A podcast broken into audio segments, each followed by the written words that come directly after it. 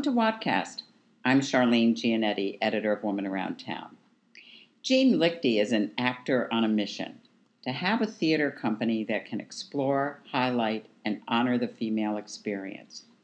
She made that vision a reality in 2013 when she registered La Femme Theater Productions. Three years ago this month, La Femme appointed its first board members, and Jean was elected executive director.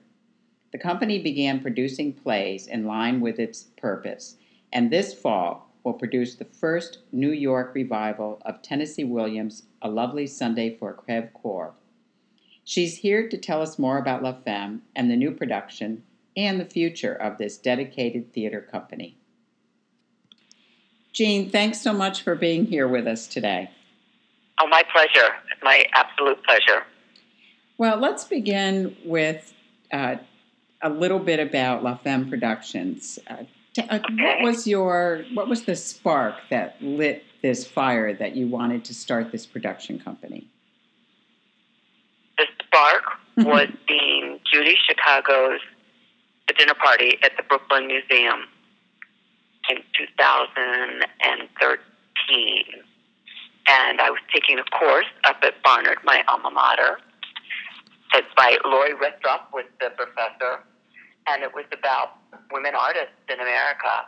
And so, of course, we went to see Judy Chicago's The Dinner Party.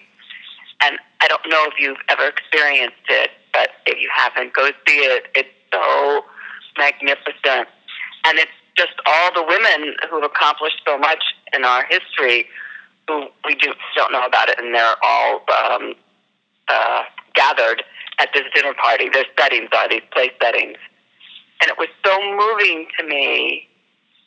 And I guess somewhere in the recesses of my mind and my soul, I had been thinking about starting a theater company, but it didn't really become articulated until I saw that exhibition. And then I was very clear about what I wanted to do. And I wanted to begin a theater company that was inclusive. I didn't want to do what the Women's Project, um, it was uh, engendered. I wanted to, to include men, but I wanted the mission to be the female experience, to stage plays that explored that and that had roles, significant roles for women. It seems an overwhelming undertaking. Uh, what were some of the first steps you took uh, towards setting up this production company? Great question, because I didn't know what to do.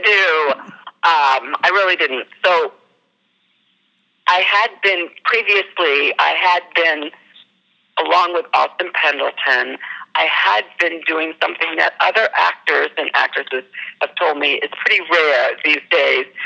I guess that you would call me a, a producing artist. I, along with Austin, would reach out to theater companies throughout the country with projects that we had been shepherding and cultivating. And so this really, this, this desire to start a company really grew out of that. I was in Wynn Handman's acting class in 2003.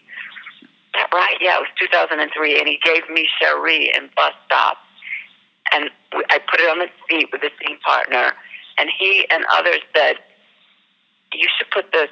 Uh, you know, you should produce this. This is a great role for you, and you should produce this." And I don't know how serious Mr. Handman was, but I became real serious, and that indeed was one of the first things that I did with Austin Pendleton. I did two readings of it, one with Alec Baldwin, the other with Brian Cox. But that's what really got me into the whole producing mode and made me think that I could start a company. But the mission of the company did not become clear to me until I started taking this course up at Barnard. And then I it became very clear to me what I wanted to do. Um, and, and the first thing that I did do in terms of starting a company was getting something called a DBA. And my godfather had died on July 19th. Actually, he, July, he died a couple of days before. Maybe it was even a week before. And I was supposed to go to his funeral in um, the Washington area. He I grew up in Arlington, Virginia, and my godfather was from uh, Maryland, Bethesda, Maryland. But I couldn't make it, so I said in honor of my godfather, Mr. Mr. Ball, Billy Ball was his name. I'm going to get a DBA, and I went down to the um, New York State Department and got a DBA. So that was that was the beginning. And that was the beginning. And that was 2013. And that is when I started to associate produce. And I had many um, mentors. I really did. And many of them were like, you can do this, just do it on your own. I was quite terrified to do it on my own. So much I didn't know about New York producing and theater. So my first productions were as an associate producer with the Peccadillo Company, and I learned so much. And then after that, I was a co-producer with the Cherry Lane. This production that we're doing now is the first solo production by La Femme, and it is daunting. I am learning so much every minute. But I could have never, but I do feel that I can handle it. And I, I'm so glad that I started out as an associate producer and then moved to a co-producer and now solo producer. Well, now Austin, that I, I Austin Pendleton has been a mentor for you, absolutely. and of course he Yeah. has a long, long list of credits as actor, playwright, and theater director. Some of us remember that, uh, you know, uh, iconic role in uh, My Cousin Vinny. Um, yes, I mean, right. you know, he was he's just such a standout. Uh, what's it Yep. like working with him?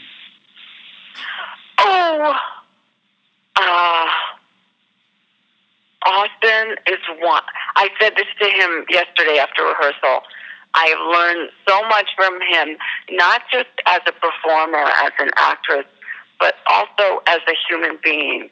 He's just one of the he's one of the most creative people I've ever met, one of the most intelligent people I've ever met, and also one of the kindest. And as we were leaving rehearsal yesterday, he was trying, and this, this is a man that, I mean, he would readily tell you he's 78 and has projects lined up that Mm, just make me want to, um, I mean, he's, he's just one of the busiest people I know. And yet he was trying to figure out how to visit the daughter of one of his students who was in the hospital. Things like that that are just pretty extraordinary in this day and age. mm, So, it, and it, it, that he has been an example as a performer and as a human being since I first met him mm, and working with him. He's um, he's idiosyncratic, he's quirky, but brilliant, mm. and I have become very grateful to be in a working room with him, and he has allowed me. He's allowed me to really grow. So it's, it's quite an experience to work with Austin Pendleton. So he feels very strongly about La Femme, um, and why is that? Well, I think it's a, a certain uh, affection and bond with me and with our angel, Robert Doman. I also think that the mission speaks to him. Austin has a daughter, it's a very accomplished daughter, and I think that our mission of exploring the female experience and staging plays that have significant roles for women, I think that really resonates with Austin. hmm So you will be. I think he loves women. That's great. So you will be I mean, absolutely. you will be appearing in a Tennessee Williams play that he's directing. Is that is that right at the theater at St. Uh-huh. Clements uh, from Yes. September 14th through the 21st? Uh, it's Correct, a lovely, a lovely Sunday for Creve Coeur. Why this play now? Austin suggested this play to me probably two and a half, three years ago. And we did The Traveling Lady instead. But I put this on the back burner because I really felt this. We did The Traveling Lady at the Cherry Lane. It was Angelina Fiordellisi's second Founders Project. And I'm so glad we did do it at the Cherry Lane. It was it was a hit. It was a great experience. But I thought that this would be a good opportunity to do La Femme's first solo production because it's Tennessee Williams and because it's four roles for women. There are no men in the play. And I felt that it was four great roles for women, as only Tennessee can write. And and so that was my primary my primary motivation was because it's four roles for women and there are no men in the cast. Mm-hmm. And um, Austin has been wanting to do this play for many years. Many people don't know about it. Many people in the business don't know about it. I didn't know about it. Austin, of course, has known about it for many years. He's assigned it in his classes. Mm-hmm. He assigned scenes from it. And he loves Tennessee Williams. And he really wanted to share this play with um, a New York audience. So Austin, Austin's the one that brought it to my attention, and Austin's the one that's wanted to do it from the very beginning. And I, I decided it would be appropriate for a first solo production. And Austin and Bob Doman, our other board member, agreed. Now, eh, like you say, it isn't one of uh, Tennessee Williams' better known plays. Why is no, that, do you think? Well, because it's very controversial. It's one of his later plays. It's actually one of the last plays he wrote. And uh, uh, uh Mr. Williams's later plays, some people just don't regard them as comparable to his early work than his great works. Austin is different, and Austin has a story about meeting Tennessee Williams and telling Tennessee Williams how much he did like his later work, and Tennessee was like, "Oh, which one?" And Austin said, "A Lovely Sunday for Creve Coeur," and Tennessee was thrilled. Mm. But, but, but Austin has a deep appreciation of Tennessee Williams. Mm. But it's also very different from his other plays in that it's somewhat farcical, which Austin is experimenting with, and it has it has a comedic quality to it that the other plays don't so uh, I guess so openly have. Mm-hmm. Period of adjustment maybe does, but this is not period of adjustment. This is much more. Uh, he calls it. Tennessee Williams calls it gothic. There's an interview that he has done about this play when it was done. It was first done in South Carolina at the Spoleto Festival, and then they brought it to New York to the Hudson Guild and it got decent reviews. It, it, it's just I think the money fell through, and and it was it was I guess it was just considered one of his minor plays. It, it didn't it didn't flop the way some of his other later plays did, but his later plays have always been very controversial, and and he it, it, it made him very very distraught sometimes that no one understood his later writing. Now, it is true that Tennessee did have some substance abuse, abuse issues, and that could have been reflected in some of his writing. I'm, I'm sure Tennessee Williams' uh, files are going to be screaming at me at the moment, but I, I do see that, that effect in some of his later writing. But in this case, in this play, he rewrote this significantly and Charlotte Moore, the woman who runs the Irish Rep, she's coming to join us on Friday mm. because she was in the original. She was in the the original in Spoleto, and then she moved to Hudson Guild with it. She played the role of Helena, the role that Annette O'Toole is playing, and she has a tale to tell.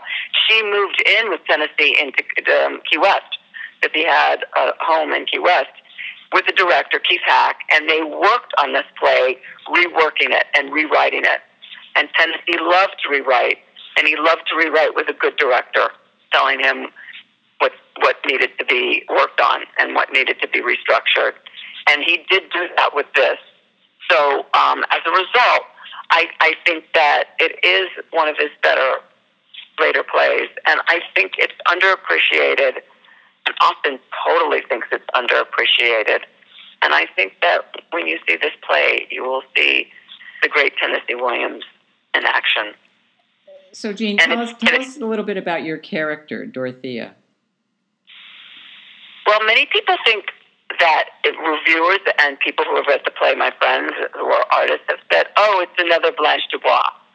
But Austin says, on some level, all these these women, all four of them, are their own Blanche Dubois. Eh, she's not Blanche Dubois.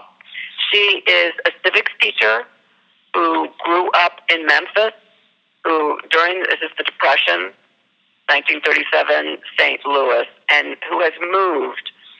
I my uh, my backstory is that she has moved because of a personal trauma, and also because she needs a job. And Blewett High School, which is still a high, which it's not still a high school at the moment, but the building is still there, and which I visited uh, at the end of July. And so she moves to St. Louis to live with Bodey, and uh, who's her roommate, and also to teach civics at Blewett High School. She's single, has never married, and she is in. She takes her job very seriously, but she's desperate to not only find a partner, she says, a partner in life, but to find a partner in life who will give her meaning and where she says, I have to have romance in my life. Very clear that romance to her is a sexual, passionate connection. Mm-hmm. So you did travel to several of the locations in the play, uh, as you mentioned, uh, St. Louis and, and Memphis, uh, and places that Tennessee Williams himself frequented. Why was that important to you? I did that for the traveling lady too, and I found it so extraordinary and so revealing that I just felt compelled to do it this time. And I felt, just in terms of Dorothea, my character, that I really needed to know the difference between Memphis and St. Louis. I'd been to St. Louis, I'd never been to Memphis. And Tennessee had such a strong aversion to St. Louis. In his memoir and his essays, he writes how he loathed St. Louis. Hmm.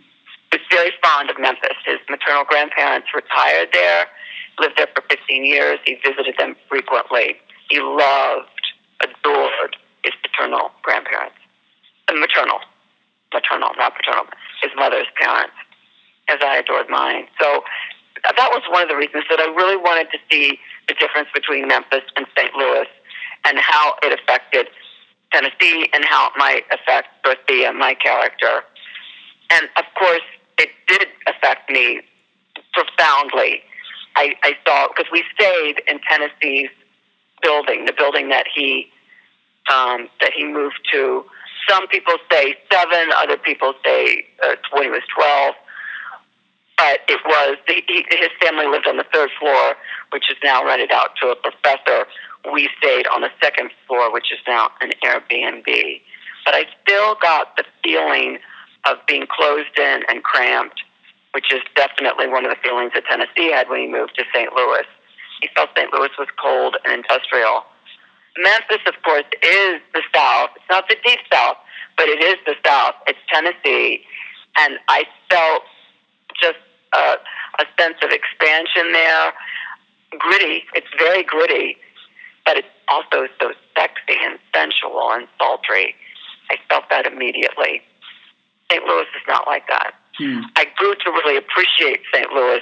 We went to see Art Hill, which is definitely an important part of the play. We went to see Creve Coeur, and they're beautiful parks. And St. St. Louis has a has an intellectual feel to it that Memphis didn't quite have. Um, there are many distinguished universities at St. Louis.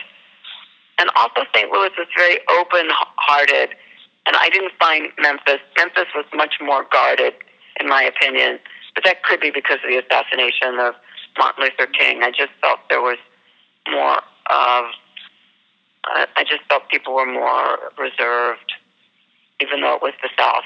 But I loved Memphis, and I grew to love St. Louis by the end of our trip.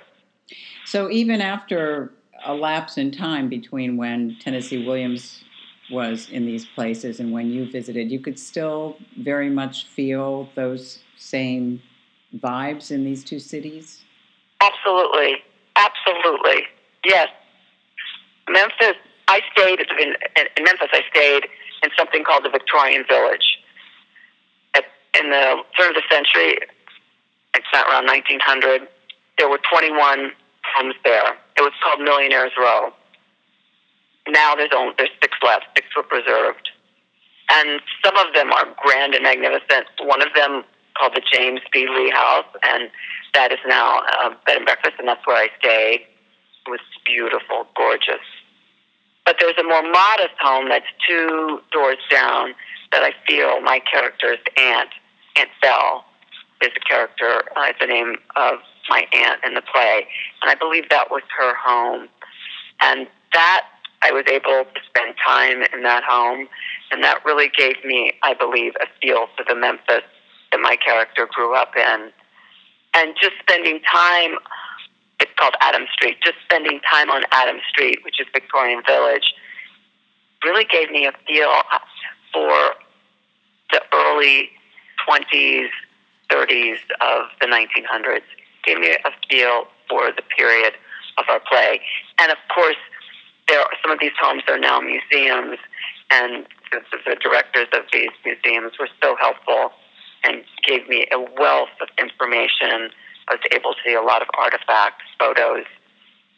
It was yeah, it was really it was really an incredibly helpful experience.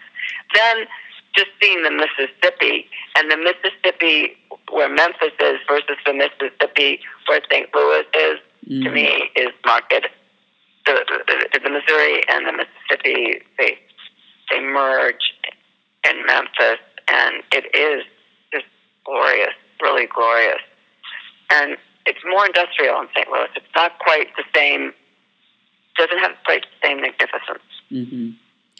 Well, I should. It's southern. Memphis is southern. I'm from Virginia. I'm from Northern Virginia, so I, I can't quite say that I'm southern southern, but I'm I'm a little bit southern. And my whole feeling in Memphis was this is the South, and St. Louis is obviously more Midwestern.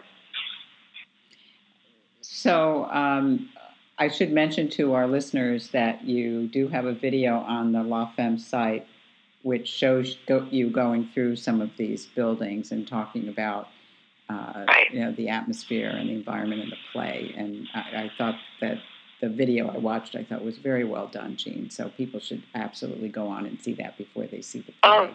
Thank you, Charlene. I will. But Stephen Petrick was our videographer, and he helped me with the traveling lady trip. I could have never done it without him. And yeah, he's a one man unit, and he, I think he did a very good job. I'll tell him. It was beautiful. so I know. Tell me a little bit about the other women in the play: uh, Kristine Nielsen, Annette O'Toole, and Polly McKee. Polly McKee. How did well, that casting uh, happen? Well, the let's see. Um,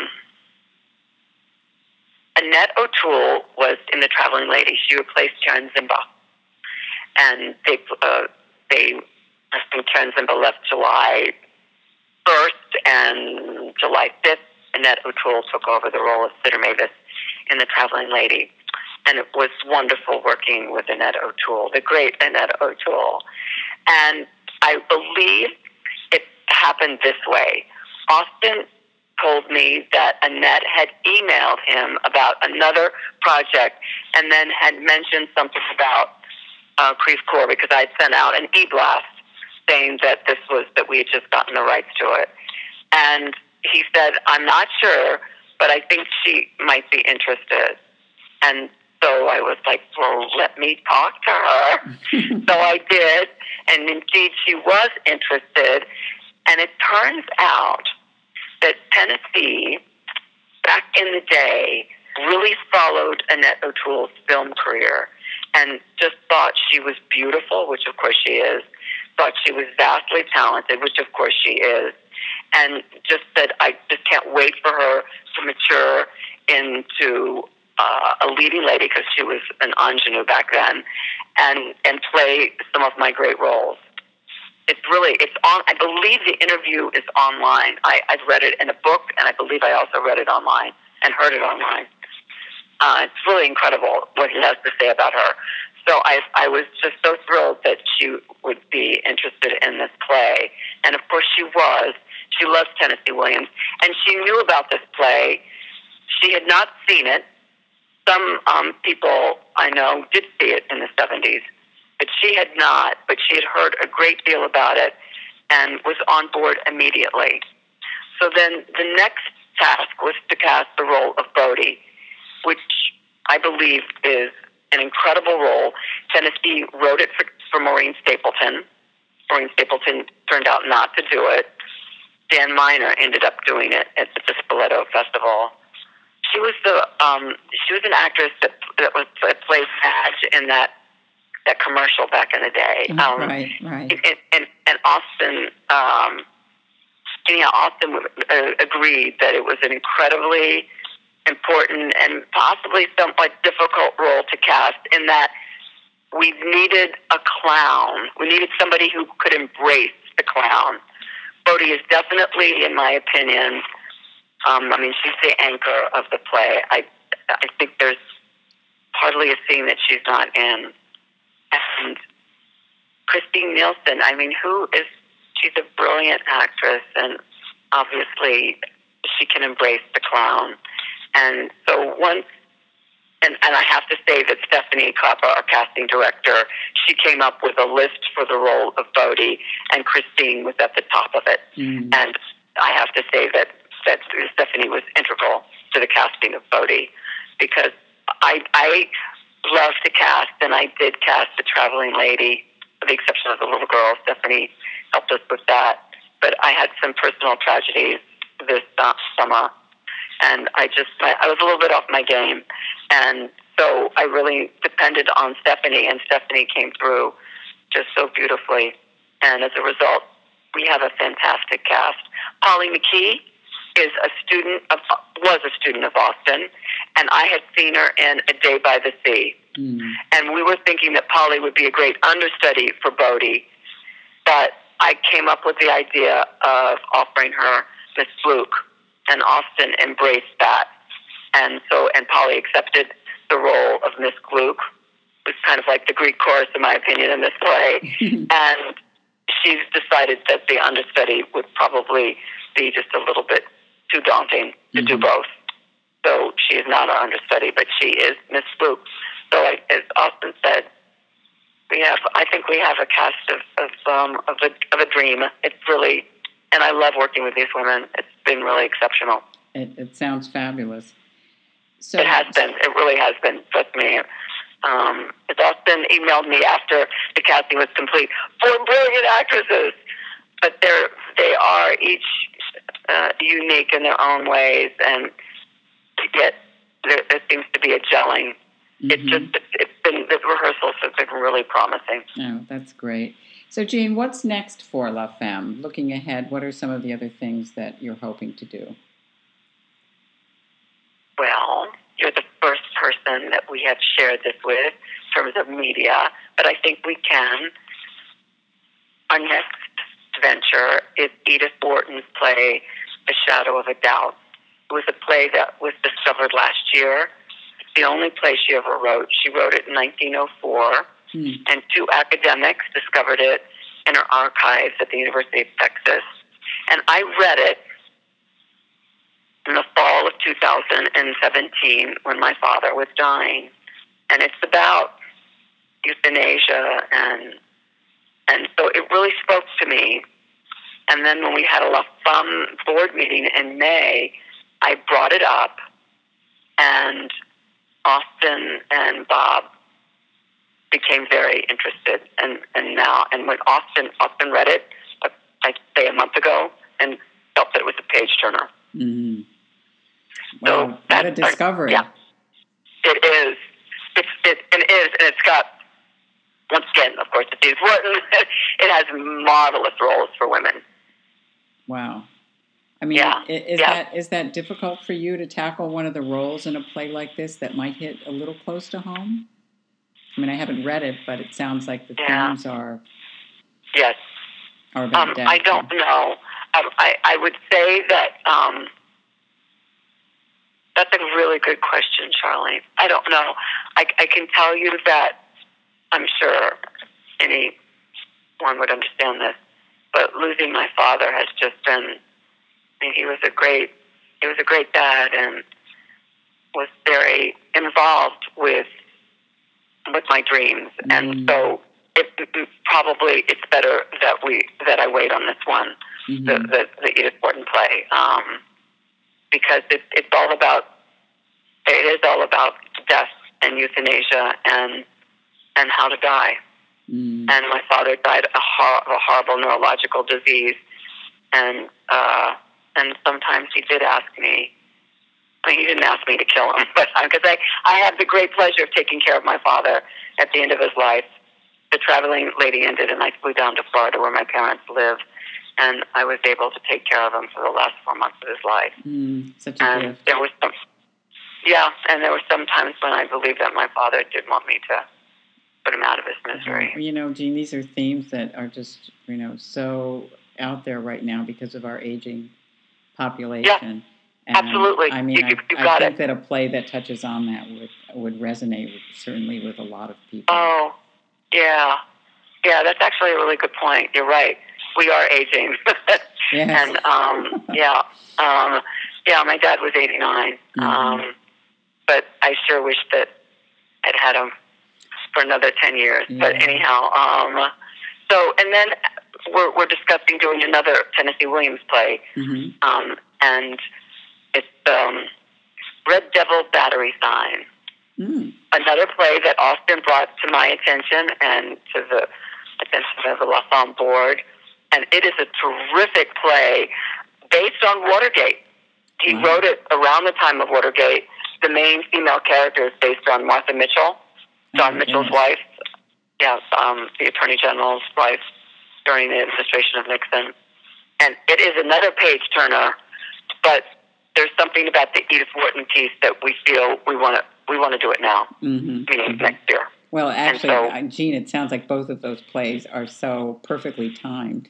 Unbelievable. Yes, yeah, Yeah. that's wow. what Austin felt too. Um, so I'm very excited about moving forward with those plays, and I just need to figure out a way to build an infrastructure for La Femme so that I have um, a very solid base. Mhm. And I'm, that's what I'm doing right now. I'm creating a base because when I was co-producing with the Cherry Lane, they have an infrastructure that's right there that works very well, Mhm. and I don't. I don't have that. Mm.